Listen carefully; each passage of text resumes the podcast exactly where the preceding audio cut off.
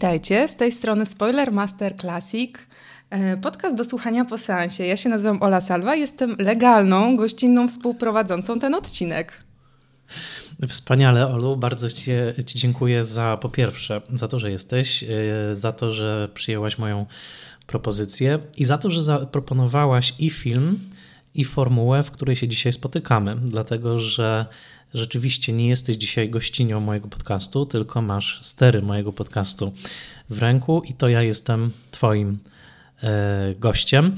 Ja tylko dodam, że Spoiler Master jest e, podcastem, którego misją jest e, popularyzacja wysokojakościowej wiedzy o kinie. I podcast jest wspierany przez patronki i patronów w serwisie patronite.pl. Serdecznie zapraszam do zapoznania się z mm, moim profilem patronite.pl łamane przez Spoilermaster.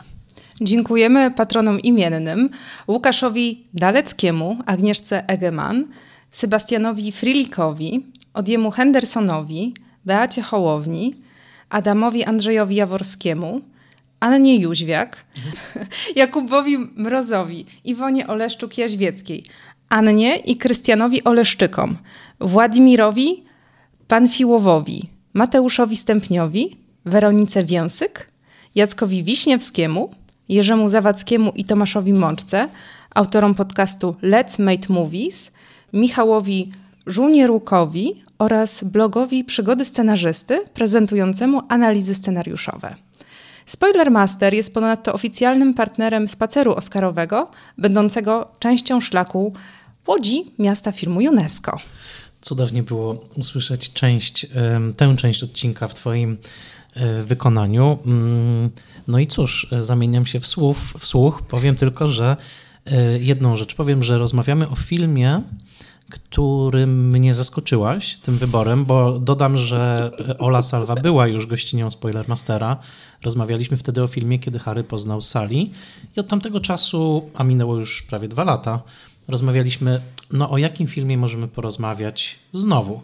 I ty w pewnym momencie wypaliłaś Michał, chciałabym przejąć Twój podcast. Tak właśnie było i e, zastanawiałam się, z jakim filmem e, chciałabym dokonać tego, tak jak powiedziałam, przejęcia. I któregoś dnia obejrzałam opowieść o bardzo ciekawej bohaterce, bardzo ambitnej, wesołej, uśmiechniętej, dobrodusznej, czyli zupełnie innej niż ja. Film, e, którego tytuł być może Was zaskoczy, okazał się dla Michała bardzo miłą niespodzianką. E, zdaje się, że Twoja reakcja brzmiała: Ten pomysł jest bardziej niż zainspirowany. E, jest to oczywiście bardzo miły komplement, a mówimy o filmie, i tutaj powinny być jakieś takie śmieszne dźwięki, bransoletek, cekinów. Legalna blondynka w reżyserii Roberta Luketika z 2001 roku. Jest to adaptacja książki pod tym samym tytułem Amandy Brown. Dokładnie tak. Jest to film, który widziałem w kinie wtedy, kiedy wchodził na ekrany, czyli no policzmy i powiedzmy 21 lat temu, trudno w to uwierzyć. Film, który już wtedy bardzo mi się spodobał, ale co do którego nie, nie wiedziałem, że stanie się takim popkulturowym fenomenem, bo legalna blondynka rzeczywiście później, nie tylko przez sequel, nie tylko przez różne inne medialne wcielenia, takie jak chociażby musical, ale rzeczywiście stała się y, popkulturową sensacją. Dodam, że o czym nie wspomniałem ci, idąc tutaj, że tydzień temu rozmawiałem z moimi mm, studentami na Wydziale Artes Liberales y, Uniwersytetu Warszawskiego. Oni przygotowują swoje prace semestralne i nagle jedna ze studentek e, powiedziała, że jej praca będzie właśnie o postaci Elle Woods, czyli postaci z legalnej blondynki. Ja w ogóle nie mówiłem, że mm, przygotowuję się do odcinka, zero informacji. To są ludzie, którzy rodzili się wtedy, kiedy ten film wchodził na ekrany. I dzisiaj wiedzą o nim, znają go, wiedzą, kto to jest Elle Woods, piszą o nim pracę. Więc e, pokazuje to, że ten film ma tak zwane jak to mówi się e, po angielsku, staying power, że nadal jest z nami mimo tych wszystkich lat. Tak, co więcej, on bardzo dobrze się starzeje, chociaż nie w tym aspekcie, który na początku dla Elle Woods, tak jak powiedziałeś, głównej bohaterki jest ważny, czyli nie w zakresie mody. Dzisiaj patrzy się z takim czułym uśmiechem na, na stroje i fryzury, które nosi Elle Woods i jej koleżanki. Wspominam o tym dlatego, że w momencie, w którym poznajemy tą bohaterkę, ona jest studentką właśnie mody i marketingu. E, chciałam tylko e, powiedzieć, że ten film jest, e, zanim, zanim opowiem o samym filmie, to tylko chciałabym zrobić taki, taką małą dygresję, że jest właśnie, tak jak powiedziałam, on adaptacją książki Legalna Blondynka. I jest oparty na wspomnieniach Amandy Brown, która sama studiowała prawo jako blondynka i czuła się bardzo dyskryminowana. Książka nie odniosła być może takiego sukcesu, na jaki liczyła Amanda Brown. O niej zrobiło się troszeczkę głośniej przy okazji premiery filmu. Dziennikarze bardzo zabawnie przekręcali jej nazwisko i łączyli je z tytułem filmu. Przepraszam, nie przekręcali, tylko dodawali jej nazwisko do tytułu filmu i część e, artykułów prasowych brzmiała Legally Brown. tak, kochamy takie, takie sytuacje, ale mm, sama L nazwana tak na część e, miesięcznika L, z którym mam e, przyjemność e, współpracować, więc tym bardziej jest, jest mi miło tutaj opowiadać o bohaterce, która została nazwana na cześć tego pisma dla właśnie fajnych, przebojowych dziewczyn, bo taka, taka była intencja założycieli pisma. Kiedyś zresztą pamiętam, że robiłam taką krótką analizę, to też jest taka kolejna dygresja, do jakiego rodzaju kobiet są kierowane te wiodące magazyny Vogue, Elle oraz InStyle i Elle najbardziej pasuje do Elle Woods. Do Elle Woods, y, która, ale która także czyta Cosmopolitan, który jest tam pokazane zresztą w filmie. Y, nawet określa się w pewnym momencie jako, jako Cosmo Girl. Zaraz zobaczymy, co to może oznaczać. Ale no właśnie, Elle to także, pamiętajmy, po prostu ona. Y, ona.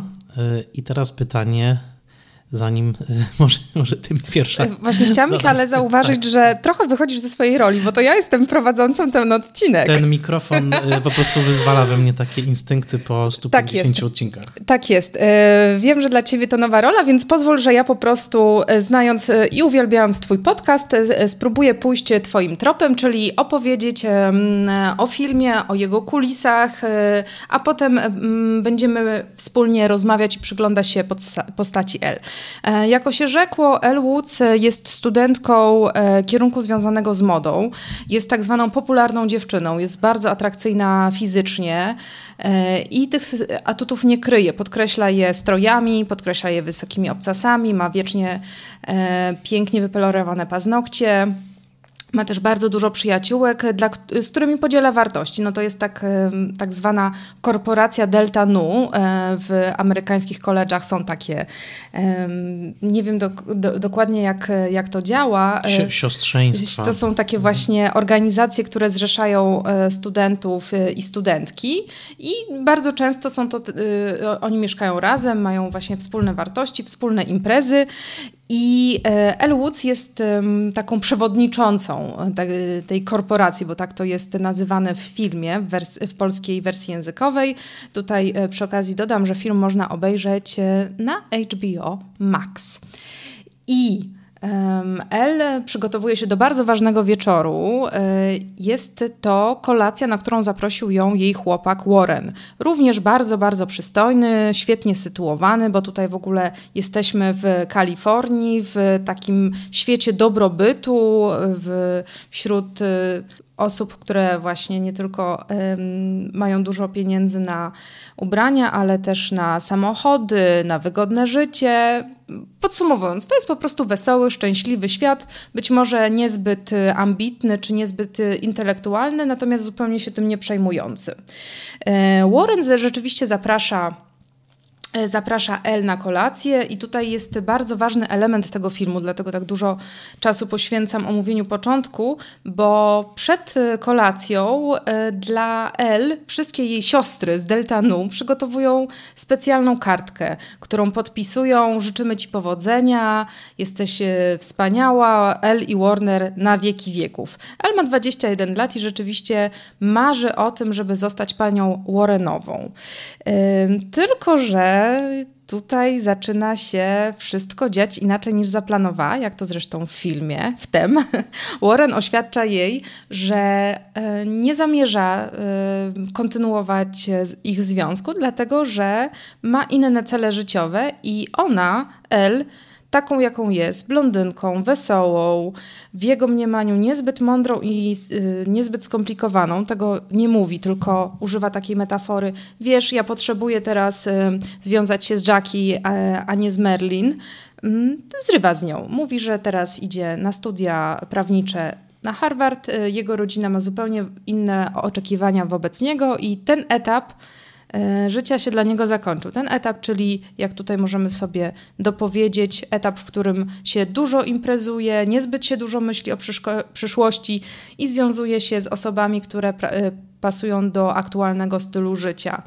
El jest potraktowana bardzo przedmiotowo, jako właśnie taki, można powiedzieć, taki dodatek do stylu życia Warrena. I to jest istotne w kontekście tego, co się będzie dalej działo z bohaterką i jak e, kim ona będzie później, kim będzie na końcu. El jest bardzo ambitna. Mm, nigdy nie myślała o karierze akademickiej, dlatego że wyrosła w zupełnie innym świecie. E, poznajemy jej rodziców, którzy też e, prawdopodobnie należeli do takich korporacji, byli tak zwanymi popularnymi ludźmi. Ich życie upływa na rautach, zakupach, sączeniu drinków przy basenie i są bardzo zdziwieni, że El w ogóle chce iść na studia prawnicze, żeby odzyskać Warrena i pokazać mu, że ona absolutnie pasuje do jego życia. E, w pewnym momencie któryś z jej rodziców e, rzuca taką uwagę, że ale no to co, ty chcesz teraz być e, nudna, brzydka i poważna, bo tak właśnie jest przedstawiony podział w świecie legalnej blondynki, że jest się albo poważną, w związku z tym niezadbaną, niezbyt ładną osobą, albo jest się zadbaną i ładną osobą, za to nie jest się traktowanym zbyt poważnie. No co robi ambitna El? El zaczyna wkuwać. Przy wsparciu swoich sióstr z Delta Nu dostaje się na Harvard. Mm, kiedy, kiedy się na nim zjawia, e, Warren jest bardzo zdumiony myśli, że przyjechała go odwiedzić, że jest e, taką dziewczyną, która po prostu wszędzie za nim pojedzie, a on już sobie usta ustawił nowe życie. Ma nową dziewczynę, narzeczoną, która dużo bardziej pasuje do jego, e, do jego przyszłości, bo chce być politykiem takim. E, sam o sobie zapewne myśli, że będzie nowym JFK-em, skoro mówi, że potrzebuje teraz Jackie, nie Merlin. I Elle musi się jakoś tutaj do tego, że tak powiem, ustosunkować Poznajemy też e, Jackie. E, jest to Vivian, którą gra Selma Blair.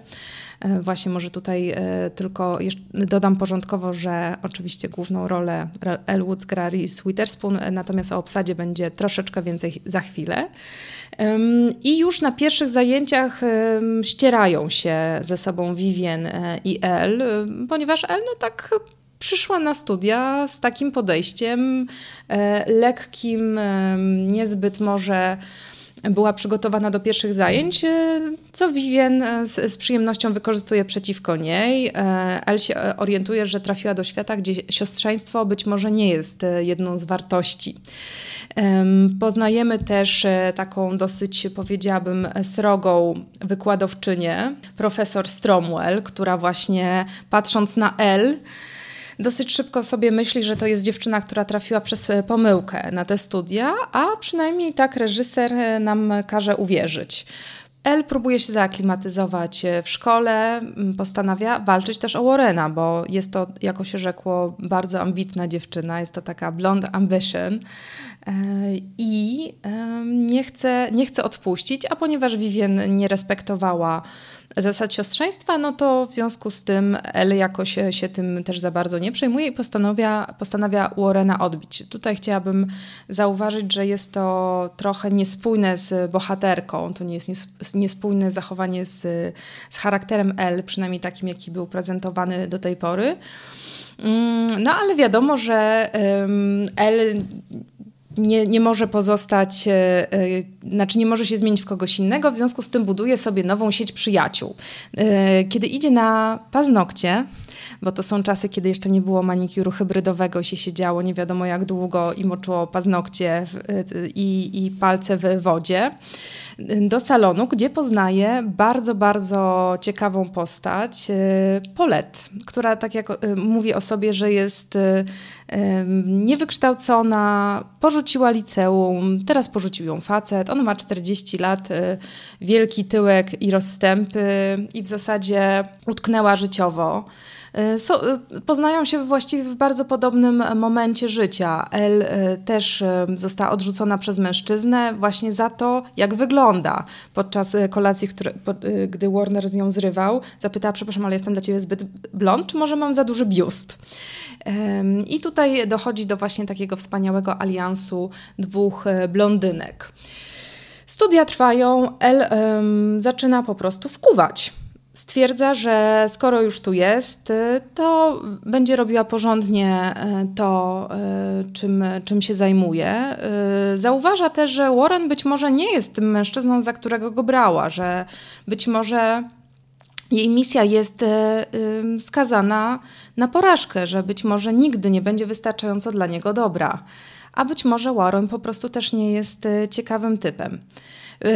W międzyczasie El poznaje tajemniczego, przystojnego mężczyznę, który udziela jej dobrych rad, ale nie w taki sposób, jakbyśmy dzisiaj powiedzieli mansplaining, czyli e, z takiego wyższościowego punktu widzenia, tylko po prostu dzieli się z nią doświadczeniem. Jak się później okazuje, jest to e, prawnik, e, który mm, będzie asystował przy ważnej sprawie, w której El postawi, postawi pierwsze kroki w swoich e, bucikach Prad jako prawniczka. Podczas jednego z wykładów okazuje się, że profesor e, potrzebuje pomocy studentów przy bardzo trudnej sprawie, która jest, dotyczy morderstwa. Blondynka jest oskarżona o to, że zabiła swojego dużo starszego męża. E, wygląda na to, że wszystko wiadomo, e, natomiast El od samego początku mówi, że oskarżona jest niewinna, że to jest jej koleżanka z tej korporacji studenckiej Deltanu, a, e, a, kobiety, które e, należą do tej korporacji i dużo ćwiczą, mają taki naturalny poziom endorfin, że są zbyt szczęśliwe, żeby zabijać swoich mężów. I tutaj się pojawia kolejny rys L, że ona ma swoją po prostu logikę, którą być może e, kwestionują umysły bardziej konwencjonalne czy bardziej konserwatywne, ale ma też bardzo często rację. I w ten sposób właśnie poznajemy świat prawników, poznajemy świat L. I poznajemy też e, świat e, blondynek, które mają trochę inne wartości a które nie chcą być e, mm, wkładane w taką szufladkę niezbyt rozgarniętych osób. Zresztą nie chodzi o to, czy blond e, jest kolorem włosów L, tylko bardziej o jej podejście do życia. Zresztą o tym za chwilę będziemy z Michałem, mam nadzieję, rozmawiali, o właśnie blondynce jako bohaterce filmowej. W każdym razie rozpoczyna się proces. E, wykładowca okazuje się niezbyt, delikatnie mówiąc, niezbyt y, honorową osobą, dlatego że wybierając studentów, deleguje im niezbyt, y, niezbyt przyjemne zadania. Na przykład Vivien, która jest y, kobietą, każe przynosić, przynosić kawę. Do El się trochę zaleca, a później po prostu czyni jej awanse i, i chce, żeby była jego partnerką. Nieważne, że jest studentką i że jest w ogóle w zupełnie innej relacji władzy. W 2001 roku inaczej się mówiło jeszcze o tych tematach. Natomiast Elle zupełnie niewzruszona mówi, że przepraszam, ale w ogóle co, co pan tutaj do mnie, do mnie startuje? Jej pewność siebie E, jest niesamowita. Zresztą, gdy Vivien zaprasza ją e, złośliwie na imprezę i tylko jej mówi, że, się, że jest to impreza przebierankowa, a Elle przychodzi w stroju króliczka, tak jak Bridget Jones, w, w innym filmie, w innej historii, ale również z blondlokami. Elle jest w ogóle nieprzejęta, widzi co się dzieje, ale gra w grę. Mówi, że ona po prostu miała ochotę właśnie tak się ubrać.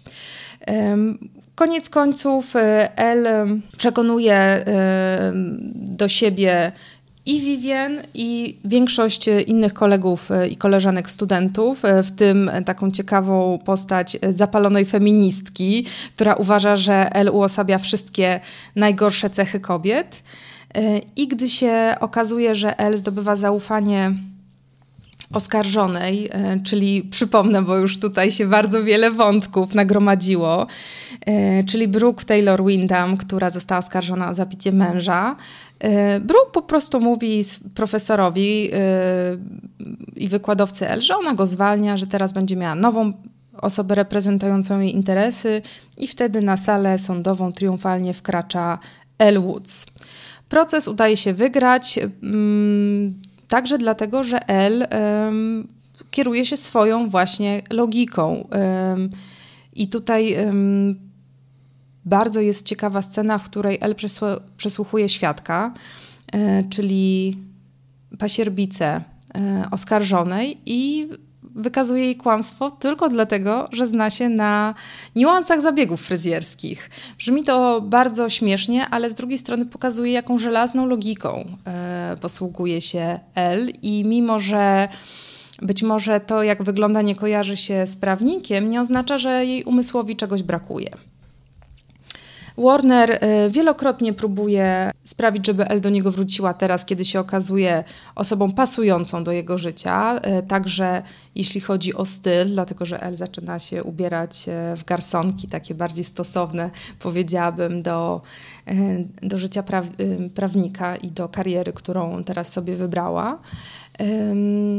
Ale El prze, przegląda na oczy i stwierdza, że jednak może to nie jest jej marzenie w tej chwili już tworzenie sobie życia wokół Warnera, zaprzyjaźnia się z Vivien, wygrywa proces, zdobywa sympatię wszystkich i koniec końców zdobywa serce mężczyzny, który nie patrzy na nią jak na blondynkę, tylko jak, jako bardzo ciekawą, wartościową kobietę i tym mężczyzną jest oczywiście ten tutaj tajemniczy Emmet Richmond, y, który udzielał jej dobrych rad w tej roli Luke Wilson.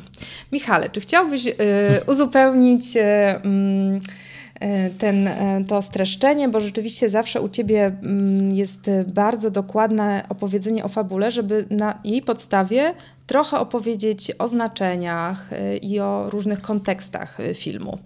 No z dużą przyjemnością posłuchałem tego, jak ty opowiedziałaś tę fabułę. Dopowiedziałbym tyle, że El e, pomaga bohaterce Jennifer Coolidge także w zdobyciu e, partnera, który na końcu jest e, także ojcem jej dziecka, bo w ostatniej scenie widzimy, że Jennifer Coolidge już się spodziewa, spodziewa dziecka, udzielając jej pewnej, pewnej, pewnej lekcji, Mm, która później stała się nawet taką kultową sceną z tego filmu, tak zwana scena Bend and Snap, może zaraz o tym powiemy, ale no myślę, że, że streściłaś to, mm, to świetnie. Y, i dla mnie, kiedy oglądałem ten film wiele lat temu, pamiętam, że y, bardzo wiele z tych kontekstów oczywiście nie, nie do końca wtedy chwytałem, włącznie z tym, że mamy tutaj zestawienie zachodniego wybrzeża z tym wschodnim, czyli właśnie tej słonecznej Kalifornii z Harvardem. Y, y, troszkę mniej się orientowałem w tych podziałach. Y, po latach, czytając o tym filmie, przeczytałem z rozbawieniem, że mimo, że akcja dzieje się na Harvardzie, to tak naprawdę cały film był kręcony w Kalifornii, ale, tak ale rzeczywiście jest, są tutaj te, te dwa światy. I pamiętam, że kiedy widziałem ten film w 2001 roku, kiedy on trafił do polskich kin, pamiętam to było w Multikinie w Zabrzu, e, pamiętam taką, takie absolutne przekonanie, że Reese Witherspoon to jest nowa gwiazda kina. Do nas na nasze ekrany nie trafił film Wybory, Election, który był bardzo dobrze przyjęty w Stanach. E, ja go dopiero dużo później zobaczyłem, więc nie wiedziałem, że Reese Witherspoon już wtedy była taką aktorką, o której się mówiło, chociaż pamiętałem ją z Szkoły Uwodzenia, gdzie zresztą wystąpiła e, u boku e, Selmy Blair także. I pamiętam takie, takie poczucie, myślałem sobie, to jest świetna aktorka komediowa, po prostu na pewno, na pewno zobaczymy ją jeszcze, jeszcze nie raz i e, bardzo wkrótce później dostała zresztą Oscara za mm, Spacer po linie, gdzie zagrała June Carter u boku Joaquina, Joaquina Phoenixa. E, Ale wiesz, że ona mhm. nie do końca była oczywistym wyborem e, do roli Elle Woods, e, dlatego że miała na początku kariery trochę inny wizerunek. To jest w ogóle przeciekawe, dlatego że rzeczywiście jest tak, jak mówisz, Election to był taki film oraz Szkoła Uwodzenia, taka high schoolowa, byśmy powiedzieli, adaptacja niebezpiecznych związków. Miała opinię złośnicy. Hmm. I bano się, że nie będzie mogła zagrać um, osoby tak e, świetlistej, lekkiej, bo jednak pamiętajmy, że legalna blondynka to jest gatunkowo komedia łamana przez komedia romantyczna. I bardzo wiele innych e, aktorek e, było rozpatrywanych do tej roli co mnie najbardziej rozbawiło, e, Jennifer Love Hewitt, e, która jest e, szatynką. Oczywiście nie, nie ma to znaczenia, bo włosy można przefarbować, natomiast ona z poprzednich swoich ról, chociażby wiem co robiłeś, poprzed... nie, koszmar poprzedniego lata, przepraszam. Raczej um, kojarzyła mi się trochę z innym typem, no ale rzeczywiście Gwyneth Paltrow chociaż była rozpatrywana Y, rozpatrywana do tej roli. Natomiast rzeczywiście Reese Witherspoon jest tak, jak mówisz, w tej chwili absolutnie nie można sobie wyobrazić innej aktorki w tej roli i to była dla niej rola przełomowa. Y, od tego momentu zaczęło się o niej mówić, zaczęło się rzeczywiście na nią patrzeć jako aktorkę, która jest wszechstronna. I um, to był strzał, strzał w dziesiątkę. Zresztą to bardzo śmiesznie jest wspominany casting do, do tej roli, bo El.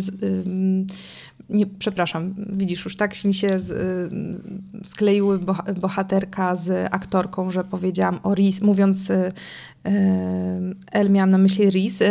Reese Witherspoon doradzono, żeby na casting przyszła po prostu ubrana tak wyzywające to jest może za mocno powiedziane, ale żeby trochę już ubrała się tak jak e, swoja bohaterka, żeby unaocznić tą swoją słodycz. Bo to, co jest istotne w filmie, to to, że Elle Woods jest taką właśnie sympatyczną, świetlistą, przyjazną postacią, która wierzy w szczerość i w uczciwość. To nie jest typ bogatej dziewczyny, E, uprzywilejowanej, która ma innych ludzi za nic. E, ona bardzo walczy o, w drugiej części filmu to się okaże, o prawa zwierząt. Zaprzyjaźnia się, dzisiaj to tak nazywamy, z kobietą z niższej klasy społecznej, bo Paulette właśnie grana przez Jennifer Coolidge należy do niższej klasy średniej. Obecnie Jennifer Coolidge kojarzymy bardziej z wyższą klasą dzięki Białemu Lotosowi. Tak, to swoją drogą jest w ogóle bardzo ciekawe, jak aktorzy stają się synonimami swoich postaci, bo Jennifer Coolidge także dzięki roli w Legalnej Blondynce opatentowała sobie świetnie rolę takiej cougar mom, czyli takiej kobiety, niekoniecznie matki, e, ale w wieku matek, czyli po czterdziestce, która jest bardzo, bardzo zmysłowa, w dosyć wyzywający sposób i nie jest zbyt rozgarnięta. Tak ją pamiętamy choćby z American Pie. American Pie, gdzie jest kultową postacią, prawda, mamy Stiflera. Dokładnie, dokładnie. Stifler's mom. Stifler's mom, która już stała się chyba taką ikoną właśnie dojrzałej kobiecej seksualności wtedy, zresztą ten sam czas, bo w tym samym roku wchodziło na ekrany drugie American Pie.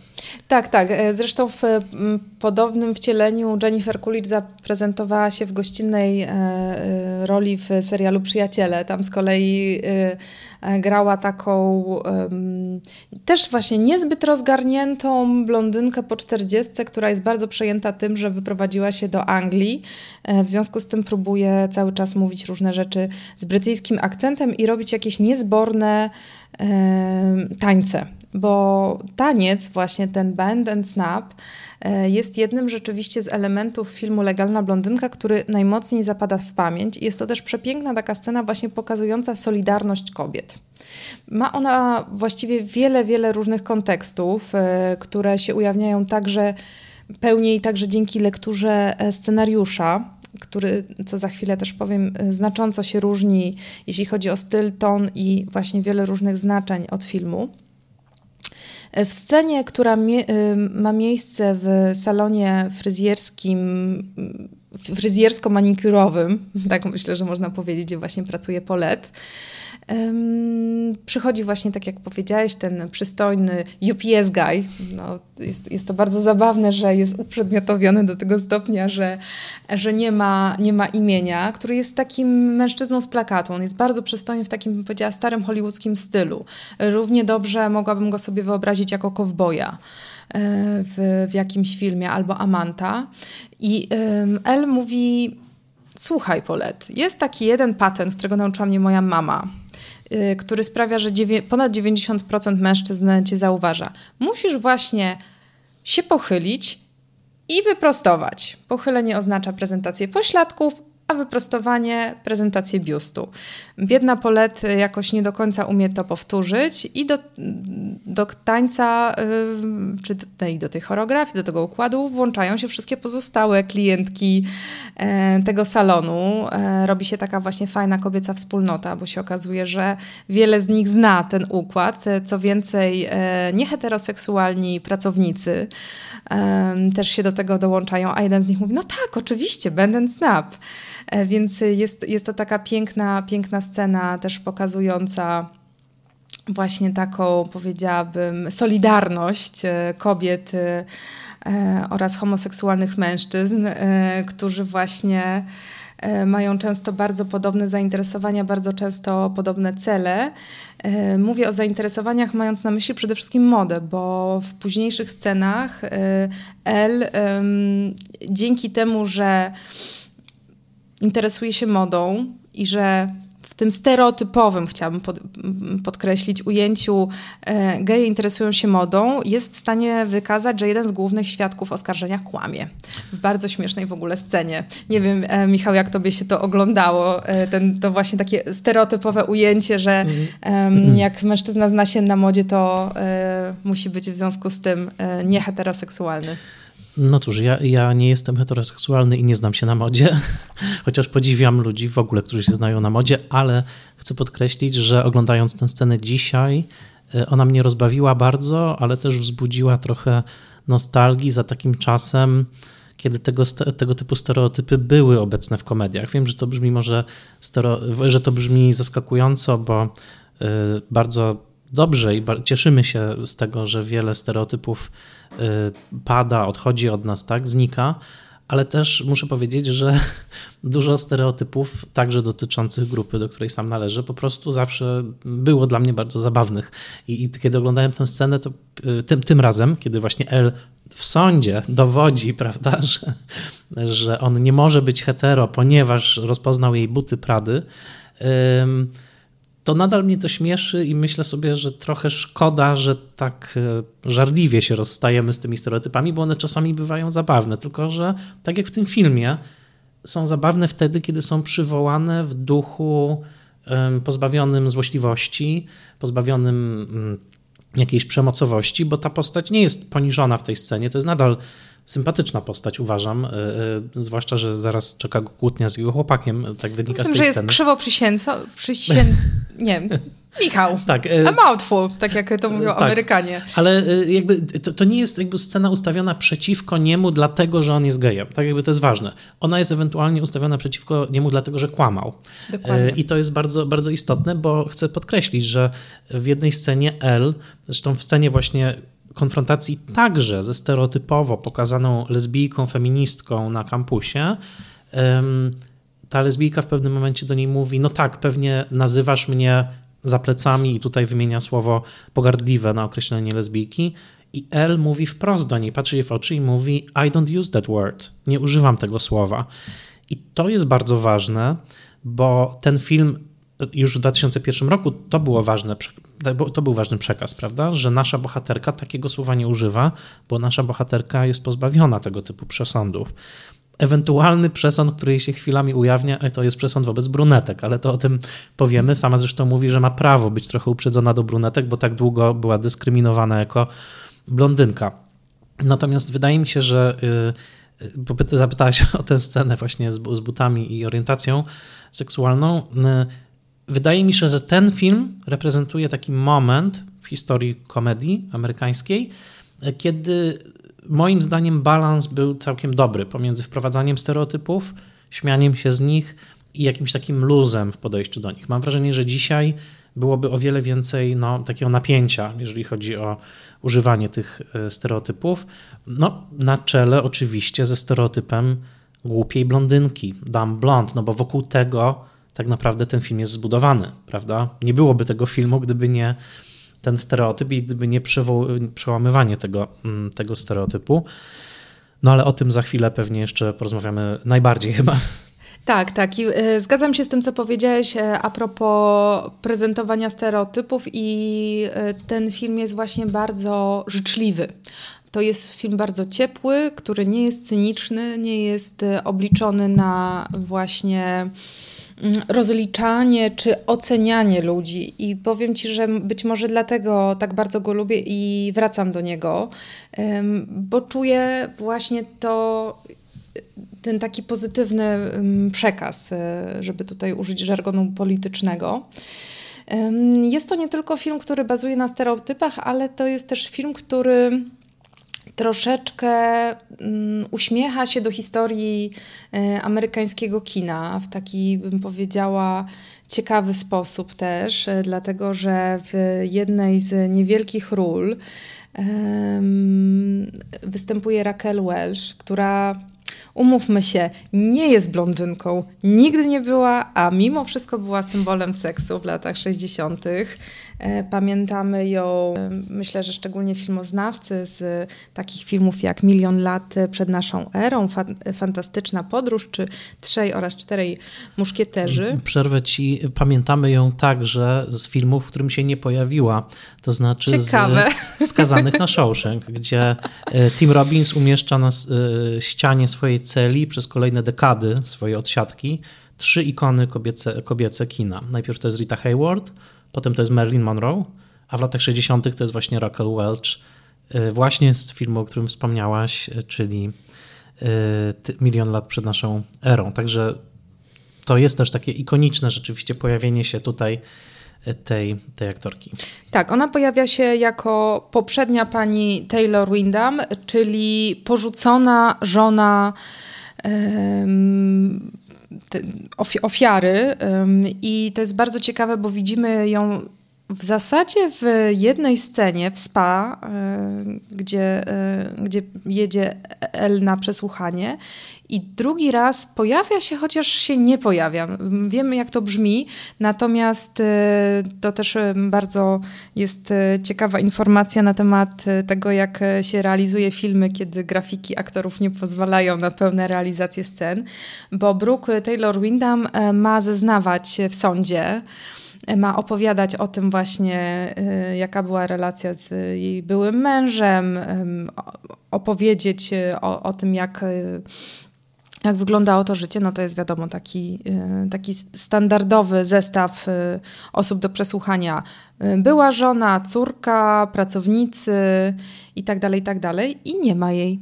Widać tylko sketch y, czy rysunek y, tworzony przez takiego rysownika sądowego i co ciekawe, ona ma na głowie ogromny kapelusz i wygląda troszeczkę jak y, Alexis Carrington Colby i tak dalej, i tak dalej, wiel, wielu nazwisk, kiedy po raz pierwszy pojawiła się w serialu Dynastia. I tutaj taki niuans.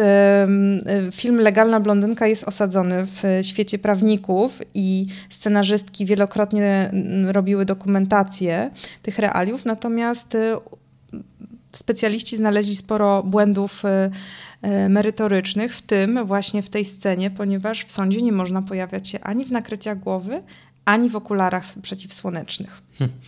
E, tak, czytałem, że specjaliści też znaleźli dziury, jeżeli chodzi o właśnie wykorzystanie prawa w tym filmie. Oj, tak. Podobno najgorsze, co Elle robi, to jest kiedy będąc wciąż studentką prawa, reprezentuje właśnie bohaterkę Jennifer Coolidge w sporze z jej strasznym mężem, który chyba jest w ogóle postacią że tak powiem, najgorzej przedstawioną. Ten, ten właśnie mężczyzna mieszkający w przyczepie, który nie chce oddać Jennifer Coolidge psa. No podobno gdyby rzeczywiście Elle tak zrobiła, to czekałaby ją duża kara za y, praktykowanie prawa bez, bez zezwolenia. Y, ale, legalnie. Legalnie, dokładnie. Y, swoją drogą ten tytuł w ogóle jest bardzo fajny. Mm, pamiętam, jest taka słynna książka Blake'a Snydera o pisaniu scenariuszy Save the Cat i on tam taki podręcznik bardzo popularny w Hollywood i nie tylko. Tak, tak, zdecydowanie, znam go też. I on tam się zachwyca tym tytułem, że on mówi, że to jest właśnie tytuł, który w dwóch słowach wszystko o filmie mówi, jednocześnie zachęca do obejrzenia. Legally Blonde, no bo właśnie legalna, czyli mamy ten temat prawny, a jednocześnie, no właśnie, blond, już mamy jakiś zestaw skojarzeń. Dodam, że dla angielskiego ucha to jest, to, to jest gra słów, bo jest takie określenie jak legally blind, czyli e, niewidomy w sensie prawnym, czyli no właśnie niewidomy, ale z takim orzeczeniem, prawda? E, legally blind e, dosłownie niewidomy, więc tutaj jest ten tytuł już przykuwa uwagę. A dla mnie oczywiście, i wokół tego tematu cały czas tutaj krążymy, najbardziej chciałbym, żebyśmy dzisiaj, ale oddaję to tobie, porozmawiali o blond włosach, oczywiście w tym filmie, ale zanim, bo wiem, że chcesz mnie zapytać o a jeszcze nie skończyłam. E, proszę, proszę, bo, proszę. Właśnie, Michał, widzę, że bardzo trudno ci się rozstać e, z, z rolą gospodarza, więc będę cię tutaj okay. czasami stopować, bo jeszcze chciałam dodać jedną rzecz właśnie a propos tych, że tak powiem, mrugnięć okiem do historii kina. E, tą wykładowczynią, o której mówiłam, która jako pierwsza tak bardzo niemile się odnosi do L na pierwszych zajęciach, a która koniec końców ją motywuje do tego, żeby nie wracała do rodzinnej Kalifornii, kiedy ma tak zwany All is Lost moment grana przez Wedle Holland... Blake'a Snydera. tak jest. E, którą gra Holland Taylor. Wygląda jak Hitchcockowska blondynka, bo pamiętajmy, że jest wiele różnego rodzaju blondynek na ekranach, w tym właśnie e, Tippi Hedren czy Grace Kelly opatentowane przez, e, przez Hitchcocka. Jest tu też e, Ali Larter, która w tym samym czasie zyskała dużo mniejszą sławę niż Reese Witherspoon dzięki E, roli w Final Destination. E, I właśnie to, co bym chciała dodać, zanim, e, zanim już naprawdę przejdziemy do rozmowy o blondynkach, to właśnie scenariusz, e, który powstał na, na bazie powieści Legalna Blondynka i dlaczego on się, znaczy w jakich aspektach on się znacząco różni od filmu. Film, tak jak powiedzieliśmy, jest bardzo optymistyczny, sympatyczny, też myślę, że ma tak zwany rating chyba 13, chyba od 13 czy 14 czy może 15 roku życia można go oglądać. To jest zdecydowanie taki, bym powiedziała, bardziej familijny film, chociaż są oczywiście różne takie damsko-męskie, powiedziałabym, tematy, które jak wiadomo są dużo bardziej kontrowersyjne, gdy przyznajemy te ograniczenia czy oznaczenia wiekowe. Mm, to scenariusz y, dużo, był dużo bardziej dosadny, rubaszny i szczerze mówiąc, był też dużo mniej ciekawy. Była dużo bardziej rozbudowana sekwencja życia w koledżu, e, zanim El decyduje się na wyjazd do Harvardu. E, były pokazywane różne imprezy, były różne żarciki z bardzo mocnym podtekstem seksualnym, pokazujące życie właśnie w Kalifornii. Właśnie to takie, e, tutaj robię. Michał, co robię? Quote unquote. tak, dokładnie. Właśnie stawiam cudzysłów w powietrzu, czyli pokazujące to głupie życie kalifornijskie jako taki właściwie ciąg seksualnych głównie przygód, seksualno-alkoholowych, imprez studenckich. Mm, były żarty też takie właśnie dużo bardziej w stylu filmu American Pie. Całe szczęście one wyleciały.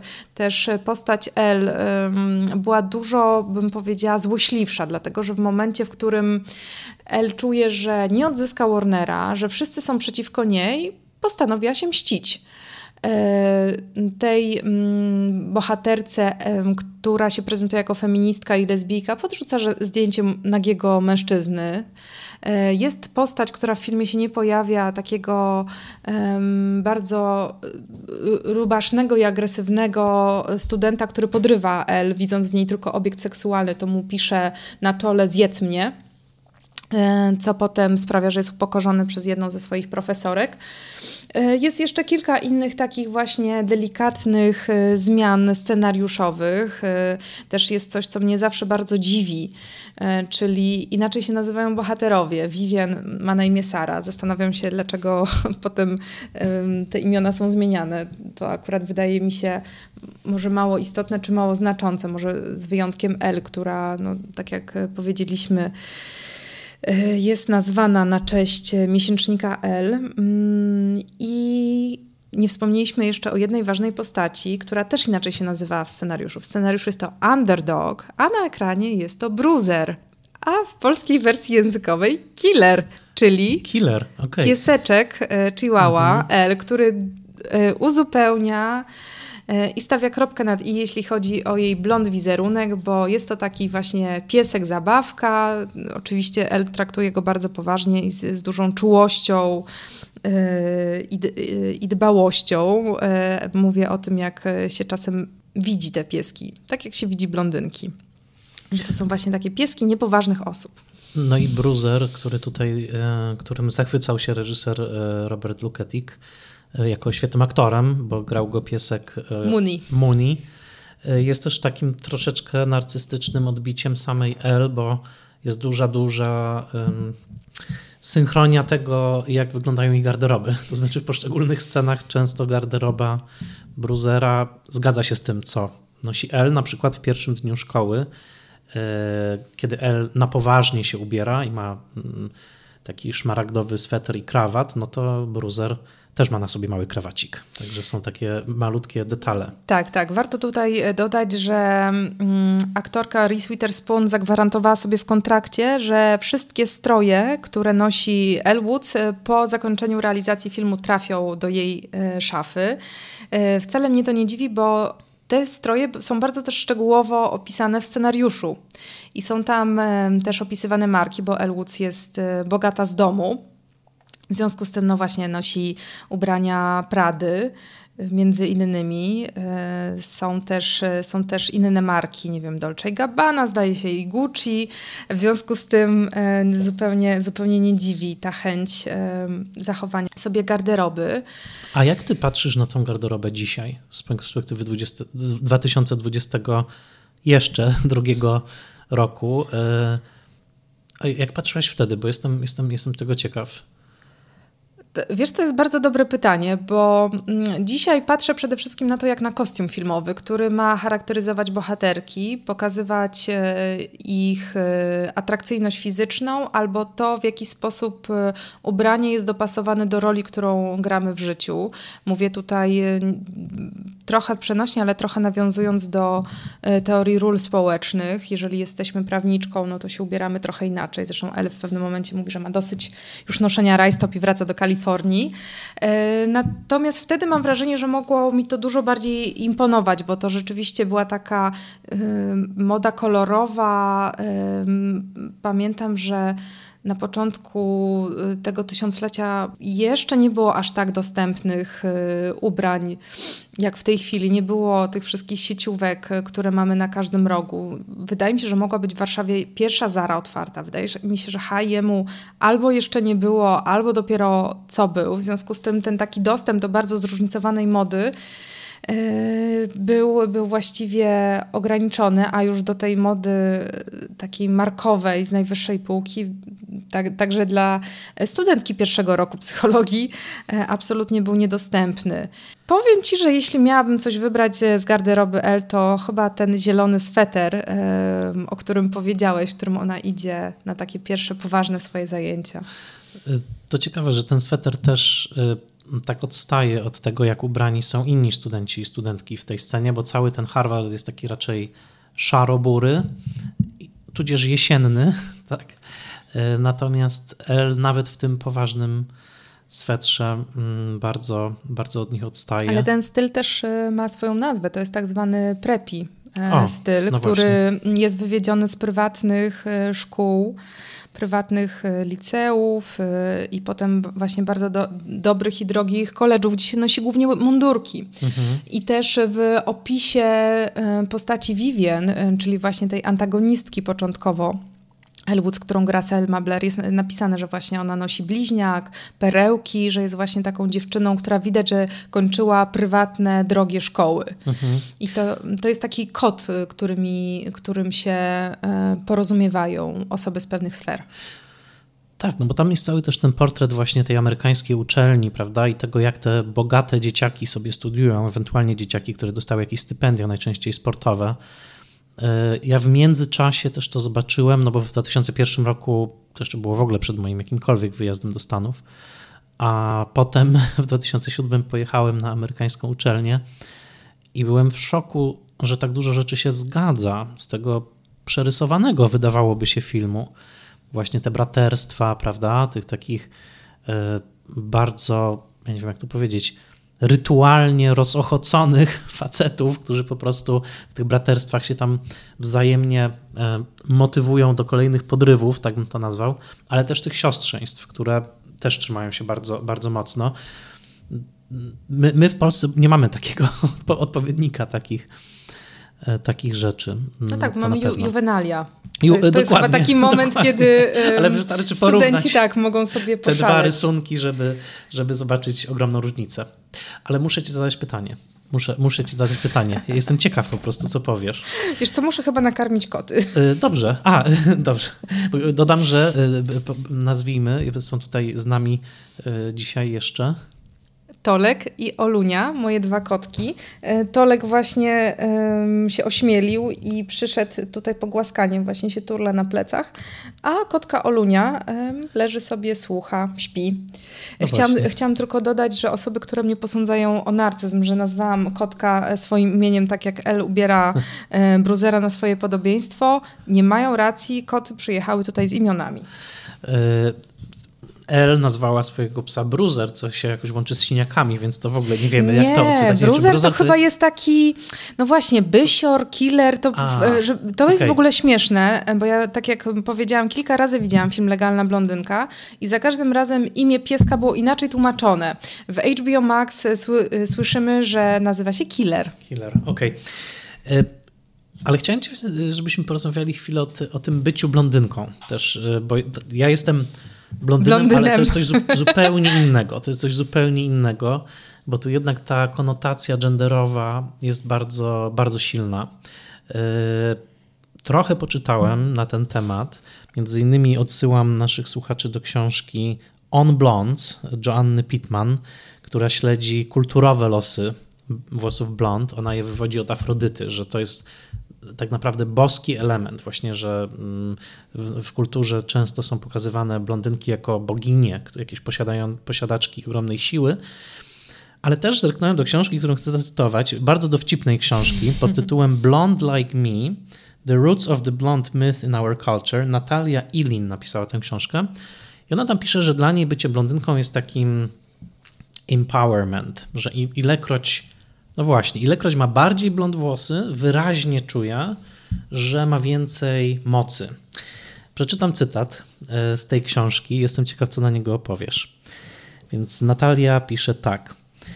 E, to jest, tak, dodam, książka jest trochę humorystyczna, ona ma taki trochę poważny może tytuł Roots of Blonde Myth in Our Culture, ale to jest raczej, raczej książka humorystyczna. I ona pisze tak. Pierwsza rzecz, jaką musisz wiedzieć o blondynkach, jest następująca. Najprawdopodobniej nie znasz żadnej naturalnej blondynki. Naturalne, dorosłe, w pełni funkcjonujące, totalnie blond kobiety są tak rzadkie jak albinoski. Jeśli chcesz zapytać kobietę, czy jest totalnie naturalną blondynką, musisz się upewnić, że użyjesz dokładnie tych słów totalnie naturalna blondynka, nie zostawiając nawet centymetra marginesu na swobodną interpretację. Oczywiście pytana kobieta może cię okłamać, ponieważ istnieje typ blondynki, która dokładnie tak robi. Ale jeśli jest szczera, najprawdopodobniej odpowie: y, Byłam blondynką, kiedy miałam 4 lata. Słowa byłam blondynką, kiedy miałam 4 lata, można luźno przetłumaczyć w następujący sposób. Cytat. Jako, że byłam blondynką w pewnym okresie mojego życia, mam prawo odrzeć swoje dzisiejsze włosy z ich naturalnego, z ich dzisiejszego koloru i chemicznie zbliżyć je do koloru włosów zgodnego z charakterem mojej duszy. Robię to nie po to, by stworzyć fałszywe wrażenie na swój temat, ale aby pokazać światu moją prawdziwą naturę. Farbuję włosy, by przywrócić im ich naturalny stan blond. Teraz autorka mówi też od siebie: Ja w każdym razie robię dokładnie, dokładnie tak. Powiedz mi, nie pytam, czy jesteś totalnie naturalną blondynką, absolutnie tego pytania nie kieruję, ale czy widzisz w ogóle w taki sposób fenomen bycia blond, bycia blondynką, jako coś, co nadaje szczególną siłę, jakiś taki, no właśnie, przychodzi do głowy słowo połysk. Tak, wiesz co, to jest w mhm. ogóle bardzo ciekawa kwestia, zaczynając od, y, powiedziałabym, y, takie, takiego toku myślenia, jakim by się wykazała Elle Woods. Y, farbowanie włosów na blond polega na pozbywaniu ich koloru to nie jest nadawanie tego koloru, tylko zabieranie go, co jest bardzo ciekawym paradoksem. Mm, I rzeczywiście blond włosy w, w, ty, w takich antycznych kulturach, mam nadzieję, że teraz wszyscy kulturoznawcy nie, nie, nie, nie skreślą mnie jako osoby absolutnie pozbawionej rozumu. Wydaje, wydaje mi się, że były dosyć rzadkie, dlatego że blond włosy jednak dominują w takich w północnych e, częściach Europy, a jednak kolebka kultury to Grecja, Rzym, Morze Śródziemne, chociaż ku mojemu ogromnemu zdumieniu dowiedziałam się, że byli blond włosi faraonowie. Co więcej, widziałam mumię hmm. w Muzeum Egiptu z blond włosami i um, były też takie przekazy, że te mumie miały niebieskie oczy. Prawdopodobnie to była jakaś taka wędrówka genetyczna, bo blond włosy, podobnie jak niebieskie oczy, to są tak zwane cechy recesywne. Czyli jeżeli mamy ojca blondyna i matkę brunetkę, to raczej dziecko będzie miało ciemne włosy, bo hmm. ciemne, ciemne geny są po prostu silniejsze. Więc wydaje mi się, że ten, zawsze to, co w kulturze jest rzadkie, wydaje się bardziej wartościowe. To, to, też, y, to też mówię, y, pamiętając studia z psychologii społecznej. I wydaje mi się, że, że z tego względu to, to mogło mieć taki specjalny walor. No, tak jak mówisz, Afrodyta, czyli bogini miłości i też taki ideał urody, tak? bo tak była ta postać postrzegana, y, czyli, czyli grecka, postać z greckiej mitologii właśnie była blondynką i wydaje mi się, że w takich przynajmniej przekazach, które ja czytałam, czy w takich mitach, e, Helena Trojańska, czyli naj, najpiękniejsza kobieta świata, też była blondynką.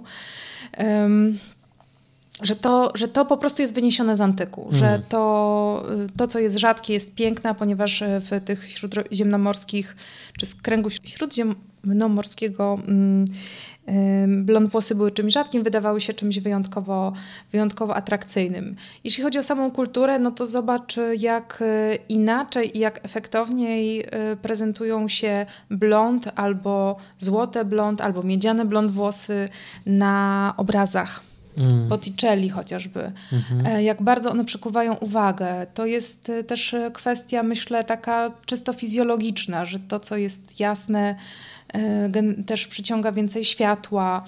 E, a kiedy e, pojawił się film, no to rzeczywiście też, też to było bardzo istotne. Przecież Jean Harlow wybielała sobie włosy tak bardzo, że w zasadzie były one bardziej białe niż blond i bardzo efektownie wyglądała. Oczywiście w tamtych czasach też były brunetki, były wielkimi gwiazdami, chociażby Mary Pickford. Tak? Mhm. To ja teraz, żeby cię ośmielić, bo weszliśmy na pewno na temat zahaczający o tematy też osobiste, powiem, że o czym wiedzieli do tej pory tylko moi patroni w zasadzie, bo nigdzie nie wrzucałem zdjęć poza grupą patronacką, że tego lata ja zrobiłem taki eksperyment i się przefarbowałem na blond, z blond na blond, na taki, co miało się nazywać, podkreślam, miało się nazywać na pudełku Ice Blond. Tak, tak opisano to na pudełku i to, co było na pudełku, to nie było to, co potem było na mojej głowie. I no, ciekawy był to eksperyment, bo wyszło coś bardziej w stronę, powiedziałbym, słomy. Chciałam powiedzieć, tak. że wysłałeś nie tylko swoim patronom to zdjęcie.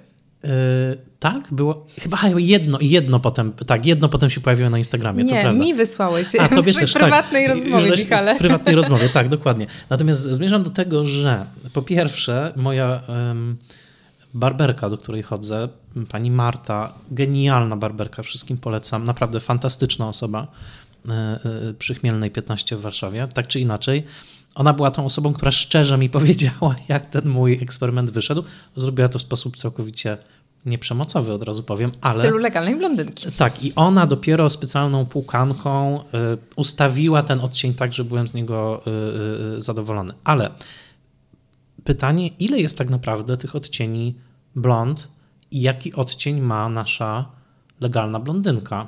Jesteśmy to w stanie jakoś nazwać? E, ja bym powiedziała, że to jest taki blond kalifornijski, e, mhm. bo jest to złoty blond. Nie jest to platyna. Platynę, platynowe włosy miała Marilyn Monroe. Mhm. Zresztą, żeby było śmieszniej, uważni widzowie zauważyli, że jest bardzo, bardzo wiele pomyłek w, w tak zwanej ciągłości, czyli continuity, jeśli chodzi o fryzury Elle Woods. W ostatniej scenie w ogóle Reese Witherspoon nosi już perukę, dlatego że y, zakończenie zostało zmienione i trzeba było zrobić dokrętki, kiedy aktorzy już byli na zupełnie innych planach. Co więcej, E, ostatnia scena skręcona w Anglii. Oryginalne zakończenie to było to, że po prostu El wygrywa proces, wychodzi w świetlistą przyszłość i chyba miała być jeszcze scena, że z Vivian zakładają jakąś firmę czy coś e, takiego, ale to, to zmieniono. Jest, to, to jest miejska, miejska plotka, mm. e, przepraszam, miejska legenda, e, bo e, kilka miesięcy temu w gazecie, którą oboje czytamy, The New York Times, pojawiły się takie mm, wspominki na temat realizacji legalnej blondynki i tam dwie aktorki, które grały przyjaciółki Elle Woods, opowiadały, że było takie nakręcone nawet podobno zakończenie, że sugerujące, że Elle i Vivian e, nie tylko się zaprzyjaźniły, ale też zostały y, dziewczynami. O. Znaczy ze sobą się związały, gdzieś tam poleciały na jakąś Jamajkę. I Vivian chyba miała już być blondynką też. Tak, tak. Mhm. Natomiast scenariusz, ten, który czytałam, kończy się, mm, że ostatnia scena y, jest taka, że El y, wita nowych studentów, rozdaje im te tam powiedzmy plany zajęć i podchodzi do niej młoda blondynka i mówi, czy ona tutaj jako blondynka będzie pasować. I Elle Woods mówi do niej pod warunkiem, że jesteś blondynką w głębi serca, czyli taką A, prawdziwą, okay. prawdziwą. Super. I rzeczywiście jest e, takie szerokie ujęcie, w którym widać, że obok niej też te pakiety powitalne wręcza Vivian już jako blondynka. Mm. Więc jeśli chodzi o te odcienie blond, to oczywiście jest e, generalnie podstawowe, podstawowy jest podział na ciepłe i zimne. Zimne to Marilyn Monroe, ciepłe to Elle Woods. E, zresztą też jest taki podział, mam wrażenie, w kulturze i też, też w kinie na ciepłe i zimne blondynki. Zimną blondynką na przykład jest Sharon Stone mhm. E, w większości właściwie filmów, e, w których gra, ale przede wszystkim myślę, no właśnie Michał, o jakim filmie przede wszystkim myślę? O jakim instynkcie? Tak jest. Aha, Tam tak. jest typowa zimna blondynka. Taka fan fatal. Taka fan fatal, dokładnie. E, no bo, bo, bo tak, gdybyśmy mieli wymienić, to oczywiście wszystkich nie mamy szans tak, wymienić, ale już powiedziałaś o Marilyn Monroe, e, Jean Harlow w latach 30., platynowa blondynka, Hitchcockowska najsłynniejsza blondynka to Tippi Hedren i powiem tyle, jak po raz pierwszy zobaczyłem aktorkę w Legally Blonde, grającą właśnie panią profesor, to przez sekundę w ogóle myślałem, że to jest Tippi Hedren, tak, ona jest ubrana tak, dokładnie, jak dokładnie e, tak. Tippi w ptakach. E, ale też pamiętajmy o tych blondynkach lat 70. z wielkimi blond włosami. Farrah Fawcett, tak, Anyone, jest. tak. Um, późniejsze już trochę może... Faye Dunaway też była Faye Dunaway, przez e, tak. część swojej kariery blondynką. Mm, Melanie Griffith, która w Pracującej Dziewczynie występuje w dwóch wersjach, to znaczy blond, y, obszerny tapir. Właśnie zastanawiam się, czy można to nazwać jeszcze włosami, czy już jest to y, jakiś. Y, Ale wiem, potem odcinaj na krótko. Potem odcinaj na, na krótko, prawda? Na taki nowoczesny, właśnie już trochę nawet punkowo, mam wrażenie, nie wiem, wychylony, mm, wychylony, wychylony styl. No, ale w tym 2001 roku wydaje mi się, że to też było pytanie, jaka ma być blondynka na XXI wiek po prostu. Tak, absolutnie, e, absolutnie tak, bo pamiętajmy, że e, często to właśnie komedie nam e, dużo więcej opowiadają o tym, w jakim świecie żyjemy albo w jakim świecie chcielibyśmy żyć. I myślę, że właśnie Legalna Blondynka i Bridget Jones, o której tutaj przed chwilą wspomniałam, to są właśnie takie jak dla mnie typy na, e, na nowe tysiąclecie. Oczywiście w ujęciu komediowym, to bez dwóch zdań. Natomiast e, w obu przypadkach to są kobiety, które chcą być chcą żyć na własnych e, zasadach. Mhm. I nie w sposób, powiedziałabym, rewolucyjnie konfrontujący się z otoczeniem, tylko pokazują, one, one obie tak naprawdę pokazują to samo. Jakie są, że są inne niż mhm. to, jak w jaki sposób oczekują inni ludzie, że one będą, bo Bridget Jones jest singielką po 30, w zasadzie powinna mieć już dawno męża i dzieci. E, też na przykład jej pierwszy chłopak Daniel Cleaver też widzi w niej tylko obiekt seksualny tak naprawdę. E, i nie traktuje jej poważnie. Dopiero później grany przez Colina Firta Mark Darcy daje jej to, co daje Emmet e, L. Woods, czyli po prostu słucha e, jej i docenia ją za to, kim jest. Ale to też ciekawe właśnie i tutaj bym się odrobinę nie zgodził, bo wydaje mi się, że ten film faktycznie nie jest do końca komedią romantyczną. Dlaczego? Bo w sumie L ten Emmet jej się trochę przydarza. Znaczy to nie jest tak, że ona od pewnego momentu zaczyna na przykład zabiegać o Emeta tam nie ma takiej ani jednej sceny, że ona sobie myśli, aha, może już nie, prawda, ten poprzedni partner, teraz zapominam, Warren. Tak? Warren. O, Emmet, prawda? Może w... absolutnie nie. To on się jej musi na końcu, prawda? On, on musi się oświadczyć. I pytanie też takie, która z tych postaci przełomu wieków, tych, które pokazywały właśnie nową jakąś kobiecość w amerykańskim kinie, gdybyśmy tak powiedzieli, Bridget Jones, Elle Woods i Carrie Bradshaw, która z nich najlepiej się zestarzała. Nie chodzi mi absolutnie o fizyczność, tylko która się wydaje taką, takim, nie wiem, najlepszym, najsilniejszym wzorcem. Wiesz co, to tylko chciałam powiedzieć, mhm. że e, tak, e, to nie, Lekalna Blondynka nie jest stuprocentową komedią romantyczną, dlatego powiedziałam, że komedia łamane przez komedia romantyczna, okay. bo tam jest mhm. sporo takich gatunkowych elementów, na przykład Meet Cute jest, mhm. A jednak nie jest to w 100%, tak?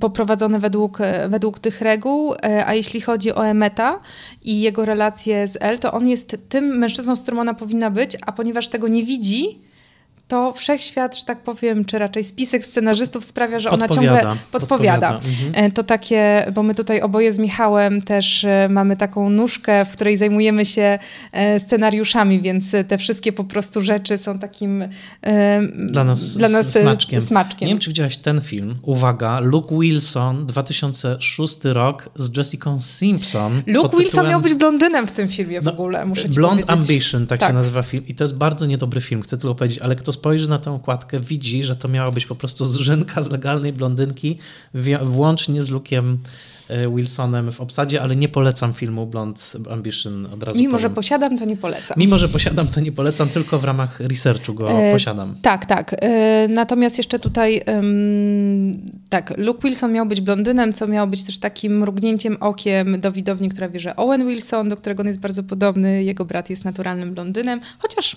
może, nie, może unikajmy sformułowania naturalny blondyn. Totally tym... naturally blond. Tak, może nie. To samo pytanie można by zadać wielu blondynom, mam, mam wrażenie E, chociaż, tak jak mówię, wydaje mi się, że tutaj ta genderowa różnica jest dosyć duża w naszej, w naszej kulturze, dlatego o blondynie może kiedyś będzie odrębny tak. odcinek. Mm, ale pozwól, że, e, że odpowiem na twoje pytanie, bo, Bridget, bo i Bridget Jones, i Elle Woods, i Carrie Bradshaw powróciły po kilkunastu latach nieobecności.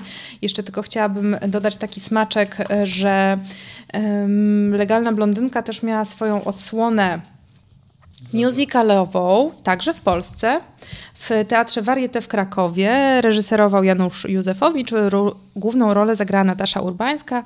Podziękowałabym, e, jeśli mogę, e, Marcinowi Zawadzie, który podzielił się ze mną z tą informacją.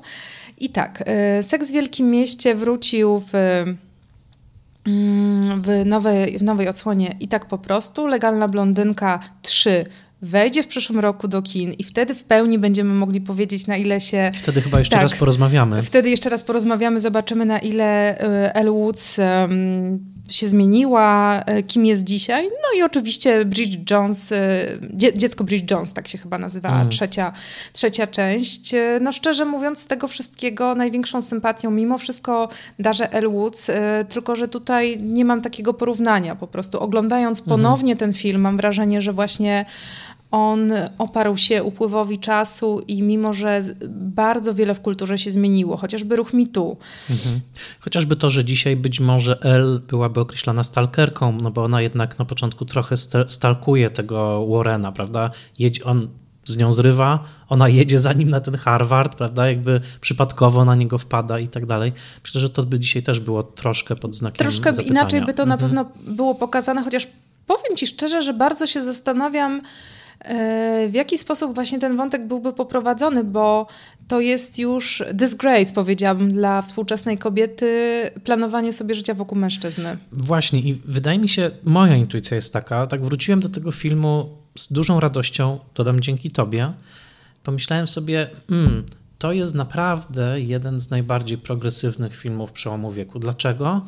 Ponieważ Elle zaczyna jako kobieta, której życie się kręci wokół tej magicznej obietnicy, że może on się jej oświadczy, a kończy jako postać, dla której to już nie jest ważne. Co prawda, jesteśmy w świecie happy endu, więc Luke Wilson i tak jej się oświadczy, ale to nie jest najważniejsze, tak? Jakby to nie jest tak, że ona siebie definiuje przez to, czy ten mężczyzna łaskawie wypowie to pytanie. I w tym sensie też, tak jak patrzymy na większość tego filmu, to w momencie, w którym ona zaczyna proces już, prawda, jest, jest prawniczką, to tam już w ogóle ten Warren się nie liczy. On już po prostu znika wtedy z filmu, tak? tak to już tak. nie ma żadnego znaczenia. Absolutnie, absolutnie. E, Legalna Blondynka jest takim filmem emancypacyjnym.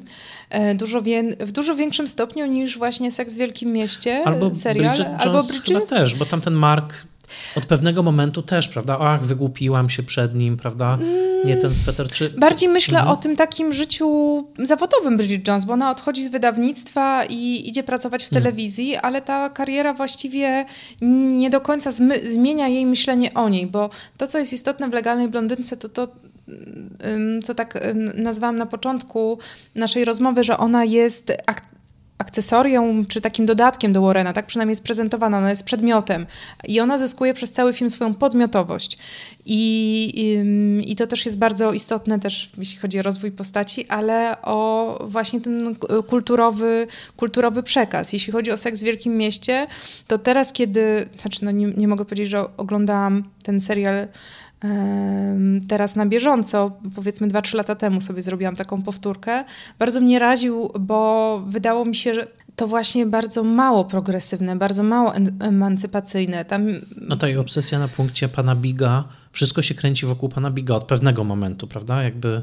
Tak, tak, mhm. bo to jest y, moim zdaniem tam wolność, którą y, Carrie Bradshaw uważała, że ma, jest wolnością pozorną, bo ona gra tylko w takich y, ramach, czy na takim boisku, na jakim wyrysowała jej i kultura konsumpcyjna, mhm. i patriarchat.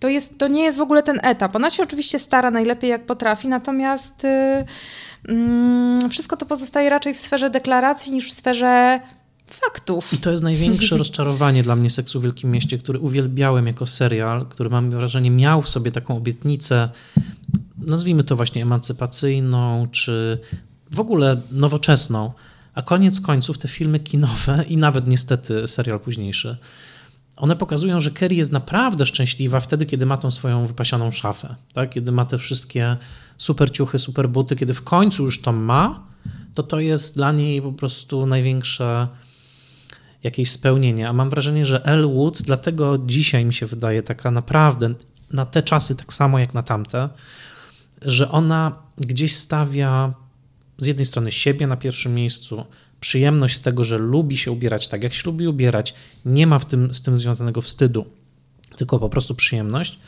a z drugiej strony ona jednak dba cały czas o innych. Tak? Ona tak, widzi tak. potrzeby innych ludzi. Ona ma po prostu dobre serce. Tak, i ona pomaga, widzi kobietę. Znowu, z dzisiejszej perspektywy, takiej nawet biało-lotosowo-klasowej, można zapytać, no hello, L, tak? No jakby pomagasz kobiecie, która mieszka w przyczepie, ty jeździsz Porsche, tak? Nie znasz jej problemów. To jest tak jakby nagle, no nie wiem, co by zrobiła El, gdyby nagle przyjechała do bohaterki Nomadlandu, prawda? Czy by sobie porozmawiały, czy nie. Ale więc pewnie, pewnie dzisiaj też można by zapytać, już nie wspomnę o kwestii rasy, bo jest to bardzo, bardzo biały film, tak? E, e, tej kwestii nawet nie chcę otwierać, bo kwestia włosów, polecam dokument Good Hair o, o włosach e, czarnych kobiet. Natomiast mimo wszystko wydaje mi się, że najważniejsze jest właśnie to, znaczy, że L jest dobra, że ona właśnie nie używa tych słów takich jak to Dyke, tak? że ona chce dobra innych ludzi. Ja ją tak widzę i w tym sensie tak jak ją lubiłem wtedy, tak teraz tak, też ją Tak, tak. I w porównaniu z nią, na przykład Bridget Jones jest taką dużo większą trzpiotką, która w zasadzie nie do końca wie, o co jej chodzi w życiu, poza tym, że po prostu ma swój, swoje fajne życie w Londynie i, i chciałaby się z kimś związać. A z kolei Carrie Bradshaw e, przede wszystkim chce konsumować, chce, chce być takim ludzkim wcieleniem, powiedziałabym, Nowego Jorku, tego Nowego hmm. Jorku, który nigdy nie śpi i który dzisiaj już, e, powiedziałabym, w kulturze, znaczy w, w kulturze slow life jest po prostu jest tak. Y, takim najgorszym koszmarem, e, jaki można sobie wyobrazić. Tak, przy okazji stał się tak niedostępny albo dostępny dla tak mikroskopijnego pro procenta e, nie zawsze dobrych ludzi, ma się wrażenie, że już chyba to marzenie, tego typu marzenie nowojorskie, ono już po prostu nie, nie, nie istnieje. No, bardzo optymistyczne. E, Michał. Ale jest Elwood z nami i będzie w trzecim, w trzecim filmie. Bardzo się cieszę. A w takim razie, mm, skoro mam mikrofon tutaj przed sobą, e, bardzo się cieszę, że mogłam uczestniczyć w Twoim podcaście Spoiler Master w sekcji Classic. Natomiast mam do Ciebie pytanie. Dlaczego Ty tak nie lubisz współczesnego kina? Bo w Twojej setce E, są w zasadzie w pierwszej dziesiątce przede wszystkim są filmy z lat 20. i 30. Michał, o co chodzi? Odpowiem tak, bo dla mnie filmy z lat 20. i 30. są tak samo współczesne jak filmy sprzed roku. Kino jest młodą sztuką, to nie są stare filmy, e, więc dla mnie te wszystkie filmy są młode. A dzisiaj, bo dobrze, że o to pytasz, e, bo ktoś mnie zapytał na Facebooku dzisiaj właśnie o, podobnie i wyliczyłem, że Hello na liście jest 33 filmy po roku 80, jedna trzecia i jest 7 filmów z lat 2000, więc taka trochę jedna dziesiąta, więc nawet gdyby tak matematycznie patrzeć, to jest ich całkiem sporo. Ale moja podstawowa odpowiedź jest taka, że kiedy czytam panią Dalloway Virginia Woolf, to dla mnie to jest książka, która jest napisana wczoraj, mimo że była napisana 100 lat temu. Wszystko jest młode. Chaplin jest młody, Vigo jest młodszy niż wiele filmów, które powstają dzisiaj. Więc e, kino jest tak samo młode, po prostu całe. To my się starzejemy. U. Tak, tak, to prawda. My się starzejemy, filmy czasem z nami, czasem nie. E, zdaje się, że ty byś chciał mi jakieś pytanie zadać. Tak, e, otóż mam książeczkę. tak, ja też się przygotowałem. Książeczkę Legally Blonde Trivia Quiz Book. Czy jesteś gotowa, żebym ci zadał parę pytań tak, z quizu? Tak, ponieważ kocham e, wszelkiego rodzaju quizy. Dobrze. Co Emmet kupił El jako prezent yy, ślubny? Nie wiem. E, chciałam powiedzieć, że nie wiem, bo to jest w no. drugiej części, oni biorą ślub, więc nie, poproszę o pytanie z pierwszej części. Dobrze. E, imię psa Polet. Um... Też nie wiem. Mam słabą pamięć. nie, nie, nie. Wiesz co, Rocky? Mm, Rufus. Rufus, blisko. Rufus, dobrze. To poczekaj. Mm, co robi L na samym początku filmu? Zakłada buty. Mhm. Czekaj, to jest e, numer pytanie, pytanie e, piąte. A nie, pierwsza rzecz, to pierwsze ujęcie, rzeczywiście. Czesze włosy? Tak, dokładnie, czesze włosy, dokładnie tak. I poczekaj, poczekaj. Mm, w napisach, które pojawiają się na końcu filmu, kiedy, informacja, kiedy Emmet planuje oświadczyć się L. Tego wieczora. Tego wieczora, dokładnie. Jeśli ktoś chce sobie zrobić drinking game albo jakikolwiek game, to jest taka książeczka Trivia Quiz Book Legally Blonde. Yy, polecam. Yy, cieszę się, że w ogóle rozmawiamy o tym filmie też z tego powodu, że to jest kino dla każdego. To nie jest film artystyczno-intelektualno-autorski, to jest to kino hollywoodzkie, które ja zawsze kochałem i kocham. Tak, to jest fi film, który jest bardzo przyjemny, też bardzo śmieszne, że magenta, czyli jeden z takich y, odcieni czerwono-różowych, y, który bardzo by się spodobał Elwoods, jest nowym kolorem Pantone roku. I chyba nie jest przypadkiem, że mało powiedzieliśmy o sequelu, bo sequel jest naprawdę słabszy. Ja myślę, że spuśćmy zasłonę milczenia okay. na ten film, e, bo to jest e, El Woods jedzie do Hollywood i myślę, że. E, przepraszam. Do Waszyngtonu. El Woods jedzie do Waszyngtonu, więc myślę, że to nie jest aż tak, aż tak dobry, aż tak dobry kierunek. Jeszcze na koniec chciałam tylko zauważyć, że reżyser tego filmu, który jest Australijczykiem z pochodzenia, powiedział, że bardzo długo czekał na materiał, który będzie dla niego wystarczająco ciekawy, żeby zadebiutować.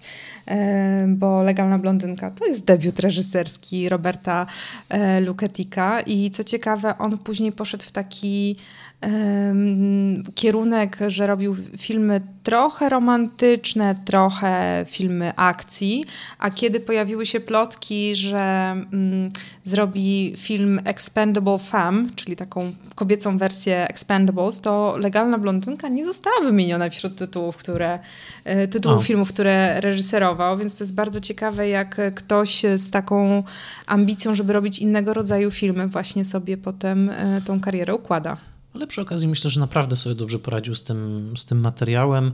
Dodam, że jest Blu-rayowa wersja tego filmu, gdzie jest dużo wywiadów z nim. Między innymi opowiada o wszystkich fryzurach, jakie ma El w tym filmie i fani policzyli, El ma w tym filmie 40 różnych fryzur. Tak, i nie dziwię się, że trochę są te problemy z tak zwaną kontynuacją. I na imdb.com możecie znaleźć, w których scenach tak naprawdę się coś nie zgadza, albo e, oglądając film e, na przykład przed świętami, e, sami to wyśledzić. Michale, bardzo Ci dziękuję za gościnny występ w Twoim własnym podcaście. Ja Tobie dziękuję. To była bardzo szczególna przyjemność, muszę powiedzieć. To się jeszcze nigdy nie wydarzyło, więc to było e, bardzo fajne. I tak przyszedłeś przygotowany z dwiema książkami, wydrukami, e, książką e, z ćwiczeniami, czyli Trivia Quiz Book. Bardzo dziękujemy wszystkim patronom, nie tylko imiennym, którzy wspierają podcast Spoiler Master, który ma na celu propagowanie wysokojakościowej wiedzy o filmie oraz wspieranie blondynek, które czasem mają ochotę opowiedzieć coś o filmie. I blondynów też. Bardzo dziękuję Tobie za to, że ugościłaś mnie dzisiaj w Spoilermasterze.